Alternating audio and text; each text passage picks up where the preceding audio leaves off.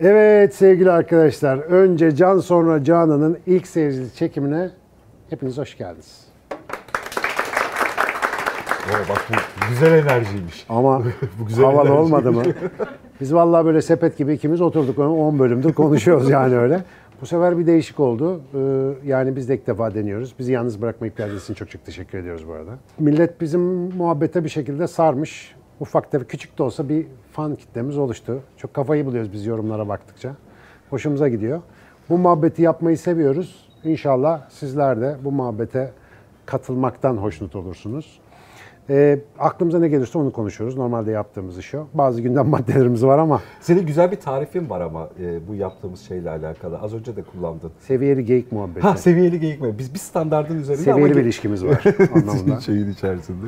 Güzel. Dolayısıyla e, tekrar teşekkürler, hoş geldiniz. E, geldiğiniz için teşekkür ediyoruz. Bu arada yeri gelmişken bir şey söyleyeyim arada. Şu videoların altına yorum yapan insanlar benim gerçekten yaşadığım ülkeye güvenimi çoğaltıyor. Çok tuhaf bir pozitif duygu var. Yani işin ama içerisinde bak, olmayla alakalı. Ama altında ben ne video yorumları gördüm benimkiler altında. Burada bir farklı bir şey olmuş. Aha, yani ama yani çok tuhaf değil mi? En son şu dokuzuncu bölümün altında da yani yapılan yorumların onda dokuzu yani tabii çok böyle ponçik düzgün yani insanlarla birlikteymişiz duygusu falan oluşuyor bende. Çok hoşlanarak bakıyorum. Yani herhalde bu format çok yapılan bir format mı değil nedir bilmiyorum. Herkes bu, bu videolarda çatışma bekliyor ya. Biz evet, çatışmasız bir diyalog, arttırıcı bir diyalog kullanıyoruz. Galiba bu değişik geliyor insanlara. Evet. Yoksa burada masada hep bir yere televizyonlarla ilgili konuşuyorken de öyle ya. Herkes çatışacak birbirine, laf gömecek mi falan öyle bir şey bekliyor. Herhalde onun olmaması evet, hali. Ülkemizin birlik ve beraberliğe en çok ihtiyaç duyduğu bugünlerde böyle bir formata da hepimizin evet, ihtiyacı vardı diye düşünüyorum gerçekten.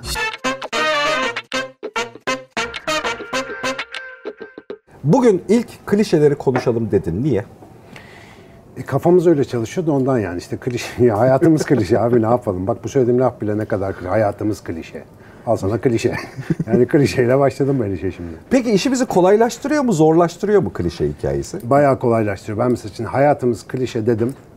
Ve çok şey anlattım değil mi yani şimdi hmm. bir dakikada. Hmm. Aslında bir düşünme kısa yolu sağlıyor. Normalde biz bunu alıyoruz. Kafada eğer müsaitsek açıyoruz. Hmm. Altına bir sürü anlam yazıyoruz. İşte bu internette paylaştığımız sözler falan da aynı mantığa dayanıyor zaten. Aslında bir düşünce kısa yolu sağlıyor. Bize bir alan sağlıyor. Anlaşma için fazla kelimeden tasarruf. E o zaman niye negatif algılıyoruz bunu?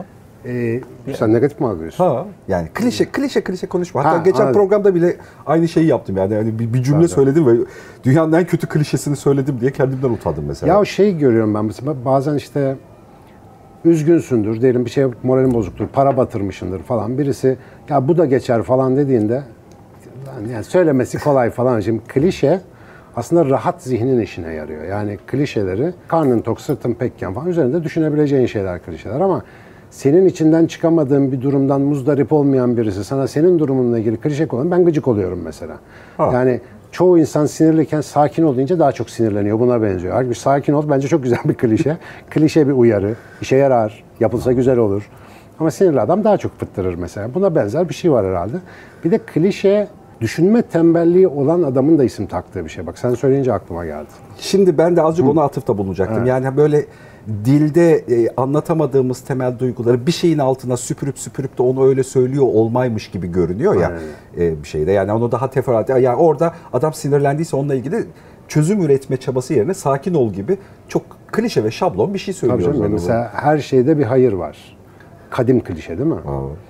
Kitap yazılır abi. Yani her şeyde bir hayır var. Birisi ölmüş. Kötü bir şey olmuş. Bunu söyleyebiliyorsan kitap yazarsın bunun üstüne demektir bu.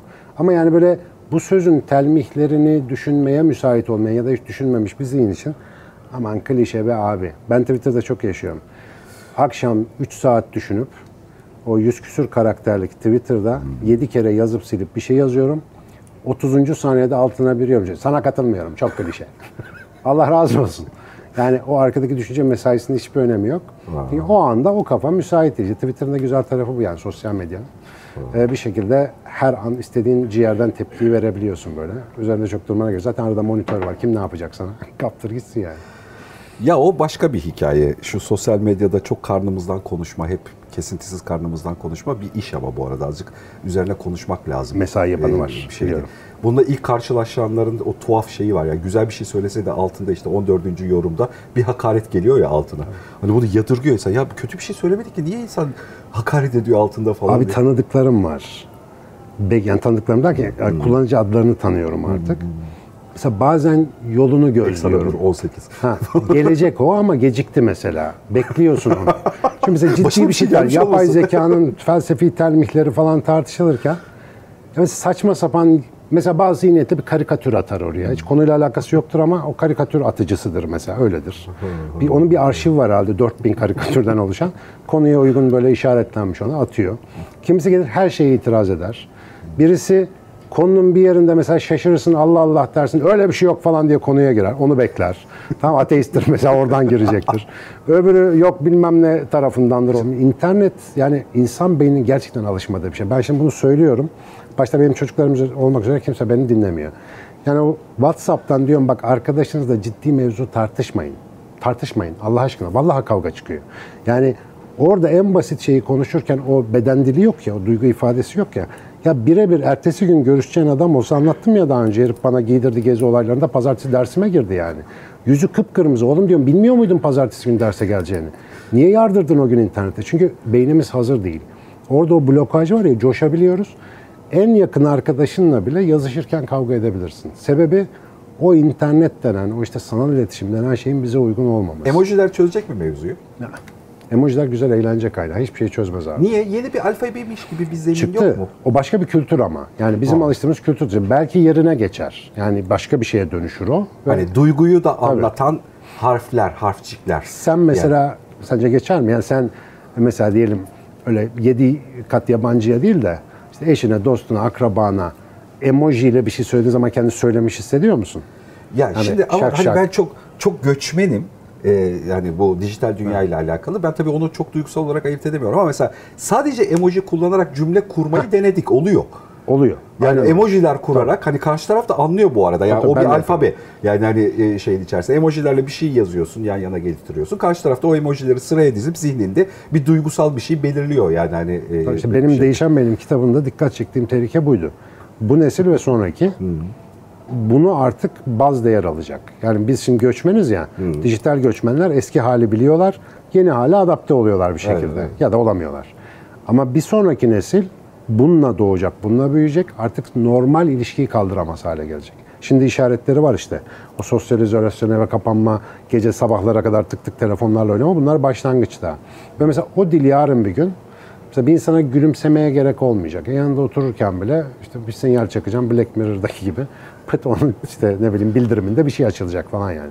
Maalesef bu gelecek ve şey, o konu başlığı olan klişelerde artık iletişimin temel yöntemi olacak. Mesela internette benim en sevdiğim, şimdi bilgiyle uğraşıyoruz ya. İşte yani sen de kendi mesleğinde aslında bir şekilde bilgiyi evirip çeviren insanlarız biz. Onunla iş götürüyoruz.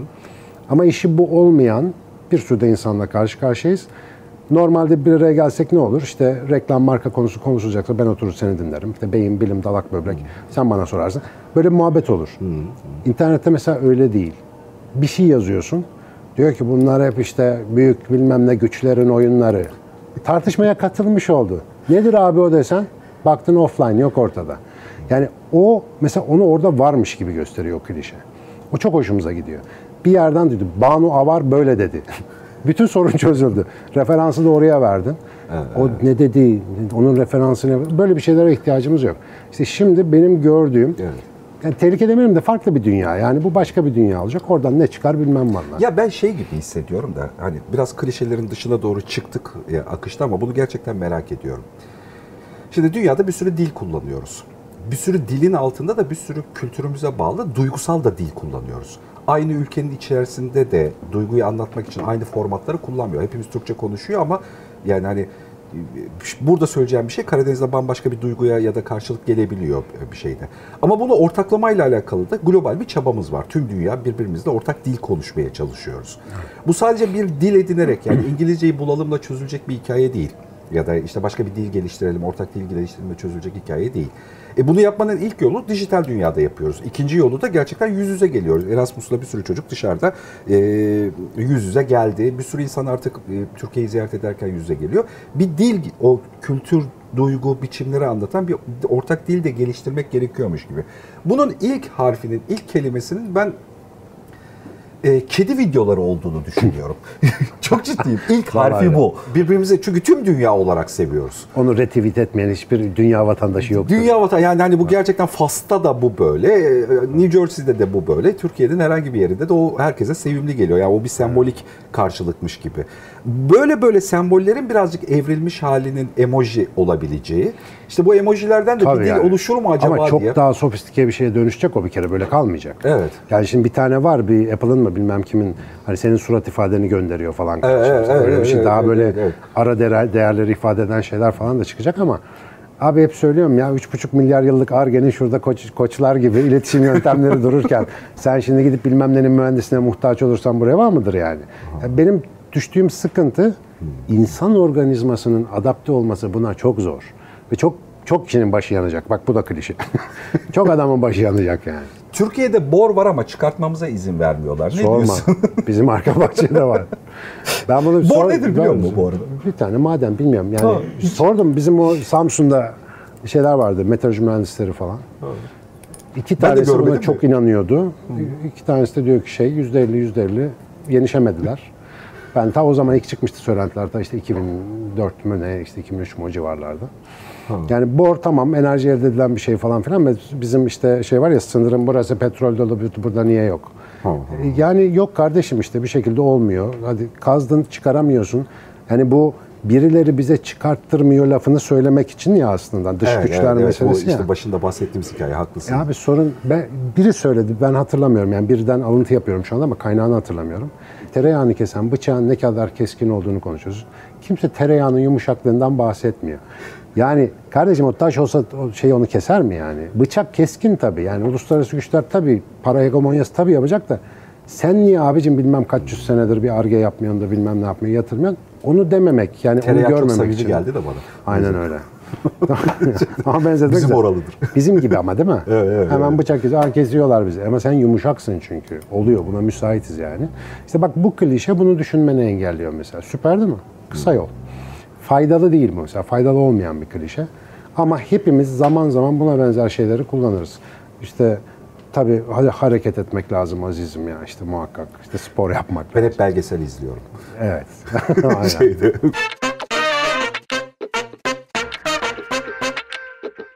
Çok yeni öğrendiğim, e, anlamını yeni anladığım klişe, çok çalışmak lazım klişesi. Evet. Çok çalışmak lazım bir klişedir ama mesela ben bunu yeniden anladım gerçekten, çok çalışmak. Yani çalışmanın aslında ne kadar değerli, o işin yüzde doksan sekizinin çalışmak olduğu, yani çalışınca biriktiğini. Mesela bu bir klişedir ama işte kırk beş yaşında öğrendim, anladım yani. Ben yavaş yavaş öğreniyorum. e, bu deyince vallahi şeyi de anmadan geçemeyeceğim, eğitim şart.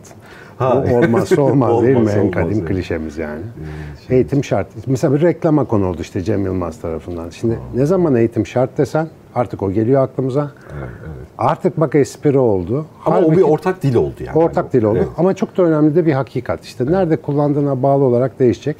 Yani aslında bu konuyu açalım diye geçen sefer konuşmamızın sebebi şu, iletişim sağlığı. Biz şimdi seninle ne yapıyoruz abi? Oturup aslında belli bir düzeyde geyik muhabbeti yapıyoruz, öyle diyelim. Yani yaptığımız şey, yani yalan yok, biz bunu işte ofiste balkonda da yapıyorduk.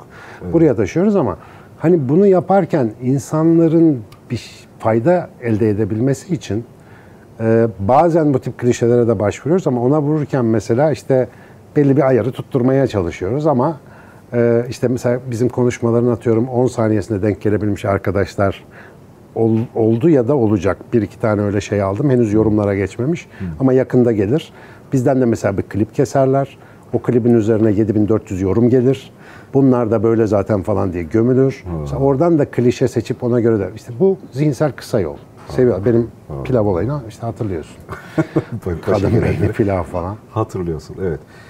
İlber Ortaylı'dan e, laf açılmışken bir şey öğrendim İlber Ortaylı'nın en son yazdığı kitabı, şu Atatürk kitabını okuduğumda.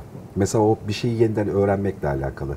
Milliyetçilik bende, milliyetçilik tanımı bir klişeydi. yirmili yaşlarda itibaren oturmuş bir klişeydi. Bir prototipim vardı, konuyla alakalı bir duygum vardı ya da işleyişim vardı. Adamın kitabını, İlber Ortaylı'nın kitabını, Atatürk'ü okurken fark ettim ki milliyetçilik benim zannettiğim ya da klişeleştirdiğim formül değilmiş.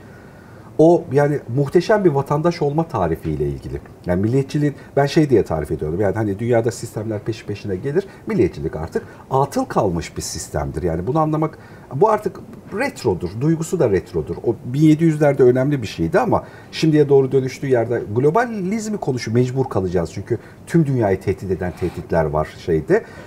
Adamın kitabına bakarken vatandaş olma, eşit hakka sahip olma, fırsatta paylaşımın üzerine kurulu yepyeni bir milliyetçilik bakışı gördüm mesela. Yeri geldiğinde lafını edemeden geçemeyeceğimiz. O kitap sadece bunun için bile okunur yani hani şeyde, bunu anlamak için bile.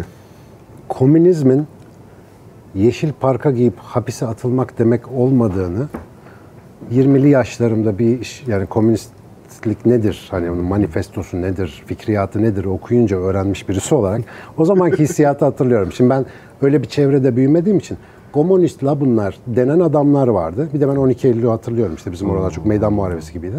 Şimdi komünist dediğin adam problemli, arızalı bir tip. İşte onu okuyunca kafamda uyanan şeyi benim formüle edebilmem bir on sene almış. Mesela milliyetçilik, hatta bunun ileri versiyonu faşizm. Mesela faşizm bir siyasi görüş. Faşist bunlar. Bu hakaret değil ki, bu bir siyasi görüş, bir dünya görüşü yani. Bir tercih. Şimdi bir tarafın kültürüyle bakınca mecburet ister istemez saçma Şimdi sapan. Bu faşist dediğin adam diyor ki bir tercih koyuyor ortaya. Diyor ki yani benim işte neyse grubumun, aynen bir primatlar da bunu hep yapar. Yani canlılar aleminde çok. Benim grubumun öncelikleri vardır. Ben onları öne alırım falan filan diyor aslında. Şimdi böyle baktığında işte o dedim ya beş on sene sürdü bir formülasyon. Şunu fark ettiğim ilginç şekilde bizim ülkedeki birçok düşmanlığın arkasında şöyle bir şey yatıyor. Mesela sen diyelim atıyorum işte Türkiye'de adı sağ diye geçen daha muhafazakar bir tarafta yetiştin.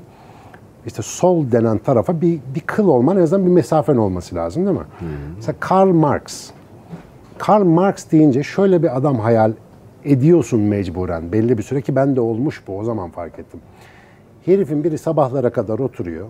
Ulan diyor ben böyle bir şey yazayım ki diyor milleti dinden imandan edeyim, hayatlarına ot tıkayım, canlarına okuyayım, milleti birbirine sokayım, öldürsünler birbirine. Böyle bir düşünür yokmuş meğersem tarihte. Ya herkes, ya hakikaten düşünür olan herkes demiş ki insanlığın saadeti için ben bir şey yapayım. Sonra tabii şunu fark ediyorsun. O yüzden ne kadar şimdi, çocukça tabii, naif ve ne kadar derin bir fark ediş aslında. Ama doğru, çok çarpıcı. Bu çok eğlenceli buluyorum. Ve şimdi bak mesela kitap yazarken büyük laf etmekten çekiniyorum. Daha Allah'a şükür o kadar düşünür falan değilim ama yarın bir gün senin oradan iki üç cümleni alırlar. Cananizm diye bir şey yaparlar. Arkasına bir alay psikopat takılır. Birkaç bin cana mal olur. Çünkü insan türü böyle bir gerçeklik parçası görünce onun böyle arkasına yapışıp abi ben hakikati buldum, yürü baba gidiyoruz. Böyle bir kafa var. Tarihin her döneminde olmuş ve maalesef işte şimdi düşünürleri o yüzden beni benimkilerden yani bize yakın ya da değil diye gruplamak gibi hiç böyle bilinçsiz çalışan bir sistem var arkada. Halbuki yani yıllar sonra da şeyi öğrendim.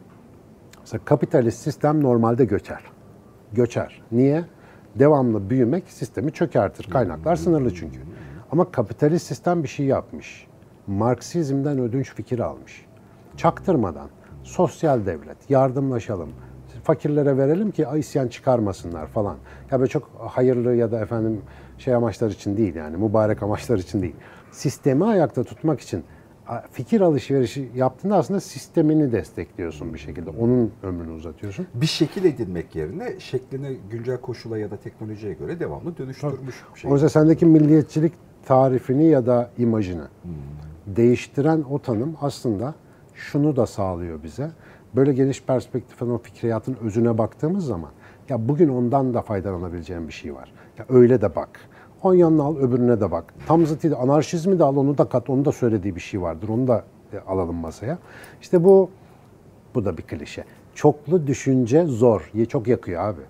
çoklu düşünce zor. Çok glikoz yiyor. Tabii. Onu o da böyle, böyle falan filan kim uğraşacak? Takıl gitsin yani bir tanesine. Geçmiş gazeteden hikaye. bin dokuz yüz altmışlı yıllar işte NATO artık komünizmden korkuyor, Rusya'da davranışlarından falan. Komünizmin ilk halka propagandada anlatılması komünizm bir tür deliliktir diye anlatılıyor. Tabii, tabii. Yani hani bir şey diye gazete manşetleri var yani. E, komünizm hayranı deli tutuklandı falan. Yani, yani onlar delidir, saçmadır, tuhaf şeyler yaparlar. Yani arka tarafta kedi kesiyorlar herhalde falan. Yani hani siyasi propagandada çok yani biyolojik determinizm denen şeyi o çıkarttı zaten. İşte belli ırklar, belli şeyler, belli özellikler tarafından düşüktür. Yani yıllarca zencilerin I Q'su düşük zannettik. Ne bileyim işte böyle şeyler. Yani ciddi ciddi bilim adamları yapıyor. Bu farklılığa verdiğimiz refleks mi bizim? Bu hep böyle olmuş. Abi, yani biz hep birbirimizden dilimiz farklı diye, boyumuz uzun diye, bıyığımız sarı diye, bir şey diye hani hep bir düşmanlık kolay edinmişiz ya. Niye buna önce korkuyla refleks vermişiz? Doğuştan. Hadi yine evrime girdi ayaklarımızla. Yok şey ama e, bu hakikaten çocuk gelişimde, daha doğrusu gelişim psikolojisinde olan bir şey. Gerçi bazıları bu deneylere kızıyorlar ama yeni doğmuş bir çocuğu, yani dünyanın çok yerinde tekrarlanmış deneylerdir bunlar. Her zaman da aynı sonuçları vermez ama çoğunlukla aynı sonuçları veriyor. Mesela beyaz bir bebeğin karşısına siyahi bir yetişkinle beyaz bir yetişkini oturtur. Bebek büyük oranda beyaza hmm. elini uzatıyor. Hmm. Benzerini tercih etme doğuştan gelen bir refleks gibi gözüküyor. Ya da işte siyah bebek, beyaz bebek koyuyorsun, gidiyor bir şekilde beyaz bebekle oynuyor. Ee, hepsi değil ama çoğunluğu. Şimdi demek ki kendi benzerini tercih etmek gibi bir davranışta geliyoruz. Bu tuhaf değil çünkü bir bak hayvanlar alemine. Bütün mevzu bunun üzerine kurulu zaten. Hmm. Aynı şempanze ya tipinden ayırt edemezsin. Yandaki korudan geliyor diye alanıma gir diye başını taşla eziyor herif yani. Şempanzeler de öyle psikopat. Onlarda grup aidiyeti daha fazla. Hmm. Şimdi bu faydası ne bunu bilmenin bak. Hep bunu anlatmayacağız. İşte bana evrimci mevrimci taktın diyorlar ya. Hmm. Sen doğuştan insan olarak bununla geldiğini bilirsen. Bu senin hayvani zihninin bir yansıması demektir. Ha o siyahla bu beyaz homo sapiens'tir, aynıdır, benim kardeşimdir, biz aynı kökten geldiği, ister bilimsel, ister ahlaki, ister dini, ister geleneksel olarak anlarsan, o zaman işte bir level daha insan olmuş oluyorsun. Çok yeri geldiği için soruyorum. Türkiye sınırları içerisindeki herkese biz demek için, biz, yani bu bizden, biz demek için, mesela hangi kavrama sırtımızı dayasak kolaylıkla biz deriz? Bir kavram var ama bu sefer bütün dünyaya biz demen lazım. E diyelim. İnsanız. Daha, daha ne olsun abi? İnsanız işte bitti. Yani e, eksiyle yani bunu, artısıyla insanız yani. E bunu bunu azıcık daha sembolik hale getirsene. Bence bunun cümleleri sende vardır. Azıcık kaşımak istiyorum şeyde yani. Ha şöyle e, faydalı olmaya çalışmak güzel bir yani faydasız ya da zararlılardan ayırmak faydalı olabilir faydalıları. Ne biçim cümle kurduysam. Yani faydalı insanları faydasızlardan tefrik etmek, ayırmak faydalı bir şey olabilir. Bunun için de insanlığa faydalı olan herkes. Zeb biz demek. Bir, ben bunu derim. Ben bunu yapıyorum herkes zaten. İnsanlığa faydalı mıdır? Ee, olduğu yerde vardır. Zararlı olduğu yer. Mesela geçen bölümde işte Şeyma açmıştı o konuyu. Bir kere elini kurulamak için sekiz peçete alan adam o anda zararlıdır. Hmm. Ama belki o adam gitti işte birine yardım etti hayatını o sırada faydalıdır. Hmm. Genel e, yaşam stili olarak hmm. faydalı kalmaya çalışan, bunu prensip edinenleri kastediyorum. Ama bir tanesi var lan bir kere geldik gideceğiz. Bunların hepsi bilmem ne var ya yani hmm. şunlar kötü bir tek benimkileri iyi. Böyle kendi grup aidiyeti yüzünden bütün dünyayı gömmeye niyet ettikler. Bu, abi, bu, bu söylediği şey gerçekten kötü biri oldu ya bu söylediği şey. Bu oradaki kötü. Evet. Yani şöyle bir deney biliyorum ya da biz hemen şu burada ayaküstü konuşsak hemfikir olabileceğimizi zannettiğim bir şey. İşte e, günde yüz tane simit satan bir vatandaş oluyorsun. Herhangi bir sosyokültürel gruptan herhangi bir eylem. Bunu tüm mesleklere yayabiliriz. E, sabahleyin o simitçiyi çağırıyor olsak, simitlerinin hepsini alıyor olsak, gözünün önünde, parasını da ödeyip alıyoruz. Bak bütün gün çalışmak zorunda değil. Ama simitlerini gözü önünde çöpe atıyor olsak, ikinci gün muhtemelen bize gelip satmayacaktır simitini. Hemfikir misin benimle? Yani hani çok zorda değilse, işte bilmem ne spesifik bir şey yoksa. Bir bilim insanı olarak deney yapmadan bir şey söylemeyeyim. Öyledir abi tabii. Ben, yani muhtemelen, mesela faydadan kastımız bu mu? Yani o da o simidin birileri tarafından yendiğini bilmek istiyor. Yani fayda sağlamış olduğunu. Simidini çöpe atmana rağmen. Bunu deneyebilsek ne güzel. Her gün burada sana simit satıyorsa o adamda da problem var. Bak bu iyi bir kriter. Hmm. Mesela yani sonuçta amacı sadece ve sadece para kazanmaktır ve o adamdan simit yenmez abi. Kim bilir ne sokuyordur simitin içine. Ya yani bu, bu, bu, bunu insan yesin diye yapıyorsa onu çöpe atılmasına değil mi? Arıza yapması lazım. Bak bu hiç aklıma gelmemişti. Ve maalesef etrafımızda şimdi böyle işte o duyarsızlık yani bir konuya kitlenip de bu fayda bana geliyorsa gerisini boş ver abi modunda yaşayan maalesef çok insan üretiyoruz. Yani dar bir odakta gidiyor her şey. Ama bu güzel kritermiş. Ee, bakmam lazım gerçekten. Öyle mi olur, olmaz mı emin olamadım şimdi. Çünkü ya bazı simitçi konuyu... var, bazı simitçi var yani. Bilemeyeceğim. Konuyu tabii çok e, birazcık çizginin normal akışın dışına çıkarttım ama... Şu Sanki biz hiç de... yapmadığımız bir şey gözümü seveyim. Lütfen biz... yabancı yok. Biz dediğimiz hikaye bana çok... Yani bunu, bunu kriterlerini bulmak. Biz demenin kriterlerini bulmak. Yani sarı bıyıklı, kel ya da çok uzun saçlıya biz... Ya bunun bir kriter değil mesela. Kel iyiymiş. Tamam mı? Ama yani hani çok sırma saçlı bir sürü tanıdıklarımız var burada da şimdi. Yani hani... Onlar da bir gün dökülür inşallah. Dökülür inşallah. Benim aklıma direkt biz Kemalcioğlu geldi. Nerede o? Onu dökülmez. Saç çünkü ya beyazlar ya dökülür. Ha, bizimki evet. Direkt attı kendini. Benimki hem beyazlıyor, kalanlar da beyazladı. Öyle mi? Ha. Yok, o zaman bıraksan çıkar abi. Yani bir yerlerden diyor, çıkar o. Diyorsun. Kesin. Bu biz deme hikayesini üzerine ara ara konuşalım, sohbet edelim. Zor soru. Yani ee... hangi kritere biz denir? Yani insan olmanın, yani o kendi, senin tabirin bu, çok seviyorum bunu. Fabrika ayarında bizleri bulmak. Provokatif bir şey söyleyeyim mi? Söyle. Ben mesela Müslüman bir ailede büyüdüm. Hmm. Ee, İslam'ın temel söylemlerinden bir tanesi inananlar kardeştir. Hmm. Biz böyle büyüdük. Hmm. Yani bir adam ben Müslümanım diyorsa kardeş. Şu anda onu kabul etmiyorum. Ben şu anda onu kabul etmiyorum. Çünkü onun öyle demek istemediğini ben otuz yaşımdan sonra öğrendim. Yani sadece ben Müslümanım demek değilmiş o. Başka bir davranış paterni gerekiyormuş. Dolayısıyla şu anda hani biraz zorlasam dini inanç olarak İslam'ı ben kabul etmiyorum, tam farklı bir şey inanıyorum ya da hiçbir şey inanmıyorum diyen birçok adamla neredeyse din kardeşi olabilecek ortak noktalar bulabiliyorum. Yani o klişe de iyi bir şey değil. Mesela bir gruba mensup olmak. Ne kadar mensupsun abi? Bunun ölçüsü ne? Sen sadece diyorsun diye... Ya da hangi koşuldayken mensuptun? Hangi koşulda? Ne, neler gerekiyor önce? Sadece söylemen yetiyor mu yani? Bunu bir şeye benzetiyorum. Şimdi cep telefonundaki müzik çalma programından merhaba ben Müslümanım diye kaydettin. Cep telefonu din kardeşin olmuyor. Yani cep telefonu o sesi çıkarabiliyor ama senin din kardeşin olmuyor. Anlatabildim mi? Ya da ülküdaşın olmuyor, yoldaşın olmuyor. Bunun için başka kıstaslar. İşte o yüzden biraz daha evrensel kıstaslarız ama senle burada biz anlaşırız. Niye? Tanışıyoruz çünkü. Belli kafalar, ortak çalıştığı noktalar var. Çok fırça yeriz bununla ilgili. Yani ben şimdi bu niye provoke edeyim dedim. Bu lafım şimdi bu yayına girdiği zaman falan. Babama söyleseler babam telefoncu. Oğlum ne diyorsun sen sağda solda falan diye. Yani bunu anlatmak zor çünkü bunun arkasında bir deneyim var. Halbuki bak tırnak içinde benim babam da bir sürü din kardeşinden de kazık yemiştir. Kendisine selam ediyorum. Çekiyor mu? Hakikaten öyle. Hep de bunu söyler yani. Ama şimdi bu öyle bir aidiyet kolaylığı ki. Ya mesela Türk'üm de böyle bir şey. Ya işte Türkler falan. Abi ne o?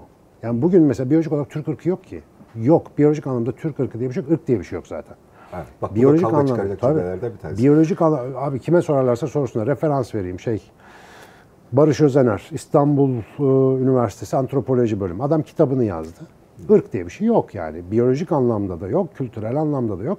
Kültürler var. Şu son referandum öncesinde oturduk bir miktar Ee, anayasa çalıştık. Öyle bir fırsatımız oldu bir şey içerisinde. Bu arada gay- gayet madde madde konuyu bilen adamlarla çalıştık masadayken. Orada anayasanın Türkiye'de terim olarak yanlış kullanıldığını öğrendim. Anayasa aslında yani dünyada anayasa diye, yasa diye geçmiyormuş o. Anayasa bir sözleşme metni diye geçiyormuş dünyada. Evet. Yani biz hep beraber masaya oturduk. Bu konuda sözleştik. Okey mi arkadaşların? Ana kuralları, yasa onun altında olurmuş. Toplum sözleşmesi. Evet, toplum sözleşmesi. Yani hani birlikte bu konularda hemfikiriz değil mi? Şu biz kelimesine bu kadar abanmamın nedeni o.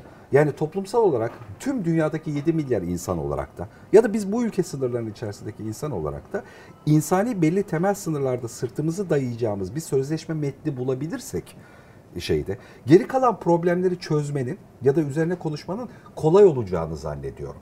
Sorun o temel sözde en ilkel haliyle neyse.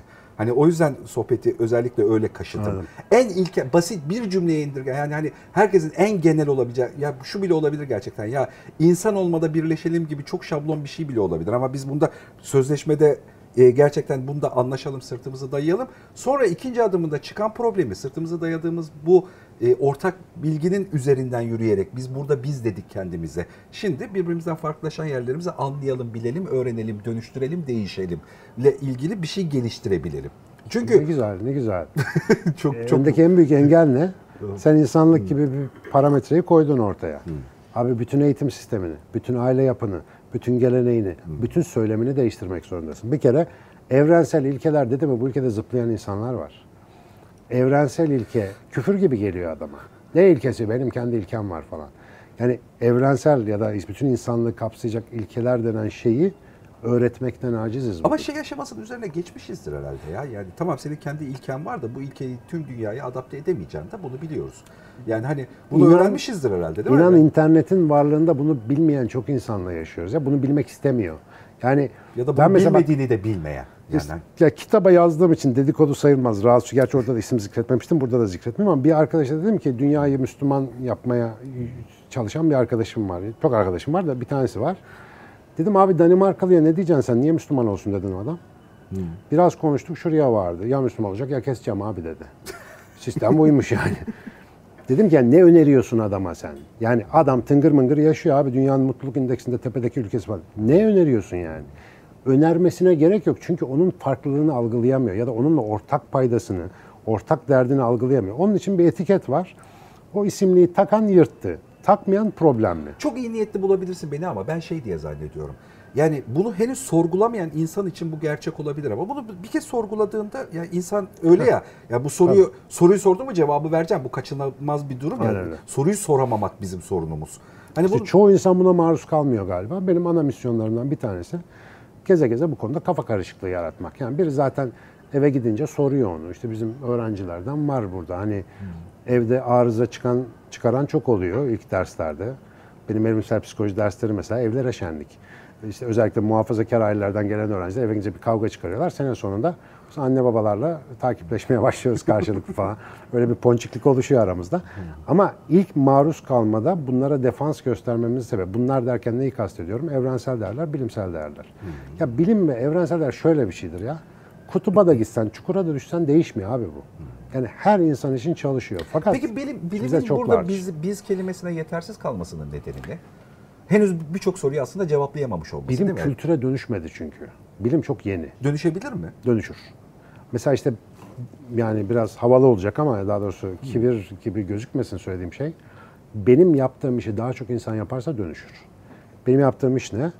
Bilimin sofistike dilini ve bulgularını tercüme etmek ve insanların kullanımına sunmak. Hmm. Evlerde bilim tartışılırsa bilim kültüre dönüşür. Bilimsel düşünce başlar, kritik düşünce başlar. Sanırım şimdi o bilimin bilim, üret sonuçlarından öte bilimi üretirkenki düşünme yönteminden tabii, bahsediyoruz tabii, aslında değil mi? Ya, bilim bir konuya nasıl bakar? Yani, çok yeri geldiği için birkaç adımda mesela bilimsel düşünmenin ana kriterlerini söylesene bildiğini biliyorum. Şey eleştirel olacak. Yani bu kadar neyi kastediyoruz eleştirel hiçbir şeyi olmadı. Kabul etmeyecek. Bu, mesela, bunlarda ikinci, da hemfikir olmayabiliriz çünkü tabii, bir tabii, tabii. şeyde. Ya bir kere ya söylemesi kolay yapması zor bir şey. Mesela demin klişelerden, kompletörlerinden, şundan bundan bahsettik ya. Bir bilgi geldi eline. Ya işte beş N, bir K gibi. Nereden biliyorum? Kaynağı nedir? Ya ben bunu nereden biliyorum sorusuyla başlıyor her şey. Hmm. Bir kere aslında her şeyden önce bilmediğini ikrardan geçiyor. Sürekli anlatmaya çalıştığım şey. Bir kere bu arada bu söylediği diyeceğim. Şey şu fake news, yalan haber hikayesinin de ana kriterlerinden bir tanesi. Çok... Ana ilacı aynı evet. zamanda. Ee... Ya mesela işte koskoca bir yani neyse hatırlamıyorum. İyi ki hatırlamıyorum. Yanlışlıkla isim verebilirdim. Ya öyle bir haber sitesinden bir şey paylaşmayan bir meşhur Zaytung vardır ya ha, onun ha. ben Zaytung'um demeyeni yani paylaştığı yer. Paylaştığı haberin gerçekten yani benim çocuğa göndersen güler siler onu telefonundan. Öyle bir haber ciddi ciddi paylaşmış altına yorumlar coşmuş sonra haberin yanlış olduğu ortaya çıkmış özür diliyor. Yani eleştirel düşünceye sahip bir insan bu tongaya düşmez. Eleştirel düşünceyi kullanmadığı yerde de her zaman düşer. Çünkü bilgi manipülasyonu çağında yaşıyoruz biz. Bilgi çok. Hmm. Bu bilgiyle manipüle ediyor. Mesela hep böyle görüyorum işte bu televizyondaki tartışmalarda. Mesela benim ilgilendiğim kısım bilimsel tartışmalar. Bir ara çok çıkarırlardı bu siyaset meydanı falan zamanlarında. Hmm. Hmm.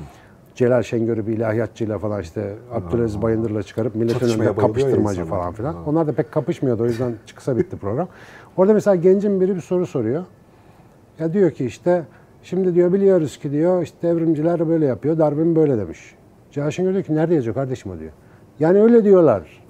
Şimdi bu bunun üzerine adam fikir inşa ediyor ve bunun ne kadar yanlış olduğunu bizim ona daha ilkokulda öğretmiş olmamız lazım. Güzel kardeşim kaynağını bilmediğin şeyi kullanma. Bu bir ahlak kuralı olarak oturmalı. bilimsel bakış dediği şey aslında iyiyle, kötüyle, doğruyla, yanlışla, ahlakla alakası olmayan bir şey. Dünyaya bir bakış şekli. Soracaksın yani bu gerçekten dedikleri kontrol gibi edebildiğin mi? Yere kadar tabii. Kontrol et bir bilgiyi. Bilim geldi. Sana diyor ki bir kere en önemlisi şimdi bak. Daha işte geçen bir televizyon programında ana konuydu o. Beyin büyüdükçe yalan artıyor abi. Büyük beyin yalan söylememizi sağlıyor. Mesela bile isteye yalan söylüyoruz karşıdakini kandırmak için. Çünkü kandırmak zor beyin devreleri açısından. Hem gerçeği aklında tutacaksın hem yazdığın o alternatif gerçeği yani ama yalanı. Bizim örgütlenmemizi sağlayan yalan ya. Yani Sapiens'in ana işte neler çökecek, yani. neler çökecek düşünsene. Bilimsel ha. baktın mı her şey çökecek. Yani bütün müesseseler e, topun ağzında. Şimdi bu tabii ki... Kolay öğretilebilir bir şey mi? Çok. Eleştirmek. Bir kere yani, okulda, ya... sınıfta öğretilmez. Richard Feynman'ın işte hayatını anlattığı iki üç tane kitabı var. Orada mesela babasının ona bahçede oynarken nasıl bilimsel düşünce aşıladığını çok güzel anlatıyor. İnsanoğlu yaparken görürse öğrenir. Derste öğretilmez bu işler. Mesela dinin iyi olduğunu anlatmak istiyorsanız dindar ve iyi olun. Bilimin iyi bir şey olduğunu anlatmak istiyorsanız bilim yapın ve faydalı olun. Bu işin sırrı budur. Ya bu kadar. E derste efendim bilimde şeyde felsefesi böyledir falan. Tın. Çocuk da hiçbir şey yapmıyor. Eleştireceğiz. İki. Başka bir şey gerek yok. Yeterli yöntem. Mi? Uygun yöntem bulacaksın. Eleştirdiğin zaman zaten arkasından ne geliyor? Ben bunu nasıl açığa çıkarırım? Ha. O bir artık yöntem istiyor. Tarihse yöntem ayrı, bir şeyse doğa bilimleri ise yöntem ayrı. Başka da hiçbir şeye gerek yok. Ve ölçüm biçim. Mesela doğa bilimleri yapıyorsan kanıtlarını ortaya koyacaksın. Tartışacaksın. Ya da kanıt bulacaksın söylediğin şeye. Şimdi bunlar bak nasıl insanın midesi kıyılıyor değil mi? Nasıl yapayım ben abi?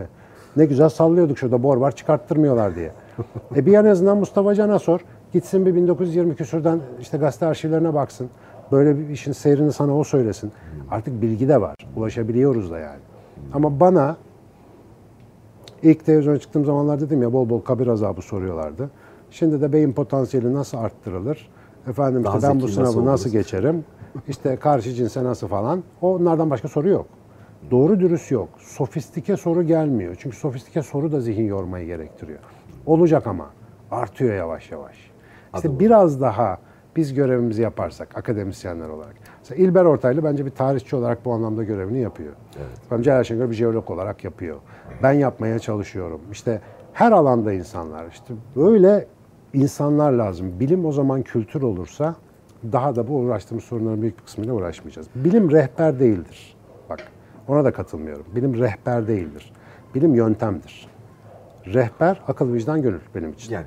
Sonuç değildir. Yani günde üç öğün tabii, yemek tabii. yiyeceksinizi söyleyen şimdi iki öğün yiyeceksin diyebilir. Tabii. Ya da yumurta kolesterol yapardan hayır yumurta hiçbir şey yapmaz çok iyidir'e geçebilir. Bunu sorgularken ki kullandığın işte yöntem. Ben ben ayrıca bir filtre de öneriyorum da o filtre sopa yiyor çok.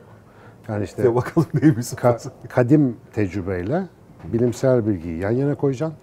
Uyuşan doğrudur. Benim kıstasım bu. Yani kadim bilgi derken falanca dinin bilgisi değil. On binlerce yıllık insan birikiminden bahsediyorum. Çelişmeyecek bugün bulduğun şey. Yani bir insan eğer bilimsel olarak diyorsa ki günde dört litre süt için ahmaktır o. Çünkü tabiatı bilmiyordur. Tabiatta hiçbir canlı kendi canlısı yani kendi türünü beslemek için bir başka canlının yavrusu için yaptığı bir sıvıyı litrelerce içmez. Böyle bir şey yok. Tabiatla uyumsuz yani anlatabildim mi? Nitekim patladı. Bugün özellikle kız çocuklarındaki bel kemiği eğriliğinden büyük sebebinin fazla süt tüketimi olduğunu söylüyorlar. Aşırı kalsiyum birikiyor çünkü. Şimdi bu tabiatla uyumsuz nevzuhur bilgiyi pat yeni zannetmek. Böyle bazı arkadaşlarım da var. Oytun ne haber? Oytun'a da bir selam çekeyim buradan şimdi yani. O mesela her... Oytun'da mesela bir programa katıldık. Hı. Dedi ki muhakkak D vitamini alın. Ölçtürün düşükse şu kadar alın. Hı hı hı. sekiz ay sonra bir programa daha katıldı. Dedi ki Oytun dışarıdan vitamin falan yapma, almayın kanser yapıyor dedi. Dedim abi söylediğim program duruyor orada. Bilim değişir. İyi de sekiz aydır D vitamini alan adama ne yapacağız? Bu kadar yani? Hızlı değişmese iyi olur. Anladın mı? Problem bu. Dolayısıyla onları biraz böyle kadim bilgelikle elemeyi öğrenmemiz lazım.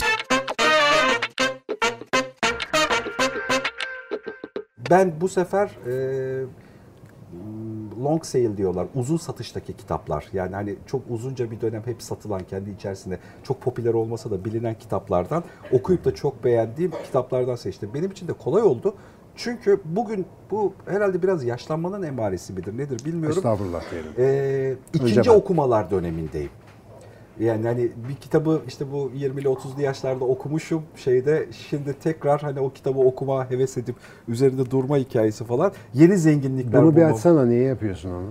E, yani tüm okudum an... bir kitap. İzlediğin filmi ikinci kez izler misin? Ya filmine göre değişir. Yani bazı filmi konuda izlerim. Benim aleyhimde konuşan arkadaşlar var da burada aramızda. Ne, ne diyor? Ne diyor aleyhimde konuşuyor? Ben bazı filmleri elli kere seyrediyorum da zor mu anlıyorsun falan diyorlar bana. Yok ya, o duyguya ya. ihtiyaç duyuyor insan. Bazen ha. o duyguya ihtiyaç duyduğu için, bazen de anlama için falan istiyor insan. Yani Spielberg'in Mor Günler mi, Mor Yıllar diye bir filmi var. Seneler hmm. önce izlemiştim. E, hafif ırkçılıkla da alakalıdır. O bir dönem Amerika'sını anlatır. Geçenlerde yeniden izledim. Ya duygusal olarak zihnimde bambaşka bir yere karşılık geldi. Çok güzel çalışılmış bir klasik hazırlamış adam. Yani hani bu o... Benimki biraz abartı. Eve misafir geldi, şunu seyrettin mi diyorum. Daha önce elli elli kere seyrettim mi? elli birinci kez onlarla beraber ne var? Seyrediyorum. Hangi film mesela? Çok. Mesela Braveheart benim şu anda yüzü geçmiştir ama başından sonuna yani. O ama duygusunu istiyorsundur içeride. Tabii canım, o, yani. O ayrı bir gaz. Hmm. Pi'yi çok seyrederim. Kontak'ı çok seyrederim. Aa, evet. Ondan sonra Hancock'u enteresan bir şekilde çok severim. Will Smith'in oynadığı ha. anti süper kahraman filmi var. Onu çok severim. Yani evet, Charles Theron'un oynamasıyla çok bilgisi yok yani. Genel olarak filmi seviyorum. Sonra öyle var birkaç tane daha. Bu aralar Interstellar'a sardım tekrar ha, tekrar. Ha, ha. Ya bile Interstellar'ı herkese izleteyim. Hayır işi gibi geliyor bana yani. Eve kim gelse bir yere... Ama bazı filmin öyle kulüp etkisi var işte. Hani o filmi... Tabii. İzlemiş olanlar ya da o kitabı okumuş olanlar hikayesinin Tabii. farkında olmadan bu kulüp... Mesela şu kitabı öyle buluyorum gerçekten. Bir kulüp hikayesidir. Getirdim mi onu Shibumi'yi? Yok, getirmemişim. Shibumi. Evet. Abi üniversiteden beri adını duyduğum kitap. İnatla okumadım. Trevanian. Trevanian, bravo. Yani adını bile şey... biliyorum. Bak yazarın. Ama bak, getirmemişim de kitabı bir şeyde. O bir kulüp kitabıdır. Evet. Yani gir Shibumi diye yaz. Okuyanlar, tutkulu takipçileri evet. bilmem ne falan arka tarafta. Ama şeyi Çok... soruyordum. Dur, tekrar okumak. Hı. Mesela özellikle kitabı tekrar okumak sana ne hissettiriyor? Mesela diyelim şu anda yakın zamanda tekrar okuduğum Puslu bir şey var. Puslu Kıtalar Atlası'nı e, ikinci defa okudum. Senin yüzünden ben de bir daha okuyacağım. Yani aradan bir beş yıl geçmiş üzerine. Birincisi o hikaye, o şey, kitap şey ya. Yani bir ana kurguyu anlatıyorken aynı zamanda bir sürü derinlemesine hikaye örüntüleri evet. oluşturuyor. Bundan kaynaklı sanırım. Ben kitabı hiç okumamışım gibi okudum. Ki okudum, hatırlıyorum hani şeyi. Buna rağmen yani yeniden kafamda böyle yeni genişlikler açarak falan okudum. Bir de kitap şey gibi yani hani... Şiiri su gibi içmek gibi yazmış adam. Yani hani iltifatı hani böyle tarif ediyor. Sulandırılmış şiir. Evet evet yani hani bir şey bir şey içme yani ilk başta girerken hep öyle, ilk tadı biraz hani rakı içer gibi hani söyleyeyim ilk yudumda hani birazcık ama Acı dilinden verir. Tavrından kaynaklı azıcık farklı ama peşi sıra yani arka tarafta kitap kendi içerisinde. Akşam uyumadan önce okuyacağım diye heyecanlanıyorum bir insan kitapla ilgili. Yani azıcık hani ona bir yarım saat ayıracağım. O da çok güzel. Abi benim, benim kitapla ilgili kriterim şu. Aynen. Okudun kapaktan kapağa, kapağı kapattığın anda bunu bir daha okumam lazım diyorsan o kitap başarılı bir kitap. Evet, evet, evet, yani evet. O çok önemli bir şey. Çünkü hemen arkasından ikinci kez o kitabı okursan o kitabı artık farklı biri okuyor. Bak artık o kitabı bilen biri okuyor. Ve ondan başka bir şey öğreniyor. Üçüncü kez okursan yine farklı birisi okuyor. Burada beynin sürekli değişmesinin çok önemli bir şeyi var. Bir şeyi tekrar tekrar deneyimlemek, aynı nehire iki kere giremezsin demiş ya felsefeci. O sırla aslında yeni insan okuyor onu. Aynı şeyi okumuyorsun, aynı şeyi anlamıyorsun.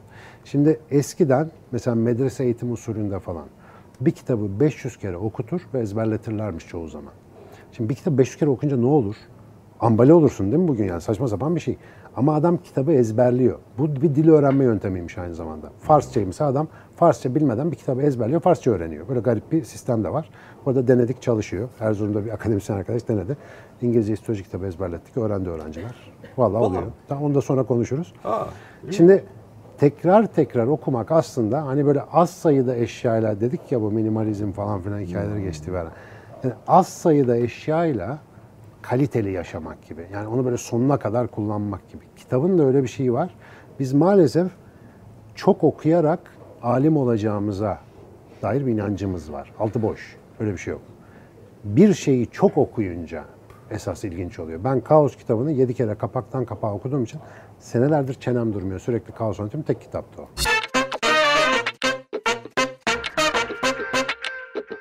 Mesela hala bir sürü bilgiyi konuşurken Antik Yunan'dan gelen bir bilgi kökünden başlayıp konuşuyoruz. Hani bir bilgiye karşılık gelen ya da hala bir sürü hikayeyi konuşurken hikayelerin hepsinin geçmişi beş bin yıllık, üç bin yıllık yani hani öyle bir gelenekten gelen, efsanelerden ya da işte yazılmış datalardan gelen şeyle konuşuyoruz. O zaman buradan yani bilginin kökü, teknoloji değişir ya da bilgi üzerine eklenir ama bilginin ilk soruları insanın varlığının kadim geçmişinden bu yana gelir ya da belli bir sabitliği vardır denir mi? Hadi bunun üzerinden bir şey, bunu ilk defa soruyorum bu arada. Yani. Gene, hani böyle gene bir... kimin söylediğini hatırlamıyorum da yedi tane hikaye varmış abi. Hmm. Bütün hikayeler onların çeşitlemeleri derler. Yani söylenecek her şey söylenmiş. Biz bugün çeşidini yazıyormuşuz. Senin üç çizgi gibi. Yok evet. Başka. Yani yedi tipik, onların ne olduğunu da bilmiyorum bu arada. Ya böyle işte edebiyatla uğraşan birisi söyledi herhalde bana. Çok ikna edici de gelmişti. Gerçekten bir sürü örnek verdi ve verdiği örnekler hakikaten kutulardan bir tanesine giriyor. Kadim bilgi dediğin şey var ya, bunu bugün anlayabilmemiz mümkün değil. Ben yaşım ilerledikçe onu anlıyorum. Bak insanın on binlerce yıllık macerasının biriktirdiği, çoğu söze bile dökülemeyecek bir tecrübeden bahsediyoruz aslında. Şimdi bugünün genci için bilgi nedir? Mesela işte Odise'yi okudu, tamam mı? Yunan destanlarını okudu, öğrendiğini sanıyor ve kapatıyor. Diyor ki ben onu okudum. O öyle bir şey değil o. Yani onun mesela tarihsel bağlamı, karakterlerin derinliği, öbür efsanelerle bağlandı. Bilmek öyle bir şey. O kültürün o hikayeyi niye anlattığını anlamak. Ben bilmiyorum mesela. O yüzden de okumadım. Yani o kültüre derinleşecek kadar zamanım yok. Ama Yunan mitolojisinin hangi tanrısı, kimin oğluydu, kimin neydi, ne iş yapardı? Bu değil Yunan mitolojisi bilmek. Mesela neden psikolojide Yunan mitolojisi anlatılıyor? O hikaye o zamanki bir derdin dışa vurumu. O, bugün de onun psikolojide bir adı var. Dolayısıyla aha işte şimdi bir bilgiye dönüştü o yavaş yavaş. Dolayısıyla bilmek, kadim bilgi için bildiğimiz anlamda bilinebilecek bir şey değil yani. Ya hep bir on cümle oldu. on senedir yok seni haklı bularak aynı şeyi başka bir dilde söyleyeceğim şimdi. Yani on senede bir şeyi yapıyoruz yani. Ha o yüzden diye bir şey oluyor yani. on senede bir aynı bilgiyi biliyorsun ama işte ben az önce söyledim klişelerin içerisindeyken yani çok çalışmak lazım. Ha o yüzden diyor çok çalışmak lazım diye yeni bir şey anlıyorsun işte bir evre daha geçiriyorsun bir şeyde. İşte bunun zararı ne mesela? Şimdi bunu bilmek sanıyorsun ya. Hmm. Hangi dine inanırsan inan, hangi gelenekten gelirsen gel, hangi ideolojiye ait olursan ol. Onun kitabını açıp okuyunca bir tur onu anladığını zannediyorsun. Yani bu aslında kadim olarak salaklık dediğimiz şey. Düz olarak yani politik doğrudan bu salaklık. Çünkü yani orada mesela büyük bir üzerine ideoloji ya da din bina ettiğin bir metin olduğunu iddia ediyorsun. O metin yaşanmışlıklarla bir şeye dönüşmüş oluyor. Senin hayatında bambaşka şeylere sebep olmuş oluyor. Orada bir sürü gizli, aforizmik bilmem ne anlatım olması gerekiyor. Çünkü yazının araçlarıdır bunlar. Yani insan derdini bunlarla anlatır. Ben bile yani kıytırık bir yazar olarak bir sürü aforizma kullanıyorum. Onları böyle literal bir okuyunca anladığını sanmak bugünün bilgi perestliğinin bir sonucu. Bilgi oburluğunun. Mesela birçok hani... Diyanet İşleri Başkanı araştırma yapmıştı. Türkiye'deki Müslümanların yüzde seksen hiç Kur'an okumamış diye. yüzde yirmisini de biz Kur'an okuduğunu zannediyoruz. Okudum ben abi. E, ne kaç kez okuduk işte. Mali baştan sonra hayırlı uğurlu olsun. Ya da efendim Das Kapital'i okuyan komünist yoktur diye bir laf vardır mesela. Bir kitabın başarısı onu okumadığı halde okuduğunu iddia eden insanların sayısının çokluğuyla ölçülür diye bir işte laf. İşte bunun adı bilinirlik bizde. Ha, aynen öyle. P R. E şimdi P R bir kere okununca olmaz. Yani bir romanda bak sen niye Puslu Kıtalar Atlası'nı iki kere okuyorsun? Onun içine nüfuz etmek için daha farklı birikimin var. Özensizlik bu. Oburluk. İşte Mustafa Can obezlik diyor. Okuma obezliği, ilgi yani, obezliği. Bu her şeyin obezliği var bugün. Yani. Evet. Tabii obezlik. Ve işte o yüzden inşallah ben de tekrar okunan kitaplar yazabilirim. Ve inşallah elimizdeki kitaplara da öyle bakalım. Yani şu andaki kütüphanemizde okumadığımız heyecanla kitap çok olabilir. Kitabım var. Benim mi? Evet. Ee, ben onu gerçekten... İsmini, Yaz, ismini söyleyebiliyor muyuz burada? E, tabii söyleyebilirsin. Tamam. İnsanın fabrika, fabrika ayarları, ayarları evet. Ee, onu inşallah bir de yazdıktan sonra ben okuyacağım. Çünkü ne yazdığımı unuttum. O kadar uzun sürdüm. Bakalım inşallah. Kısa bir mola verelim mi? Kahveleri tazeleyelim falan. Aynen ikinci, öyle ikinci etaba öyle geçelim. Çıktı. Olur mu? Ne ben diyorsunuz? Ben de sandalyeyle bildiğim bütünleştim yani şu anda.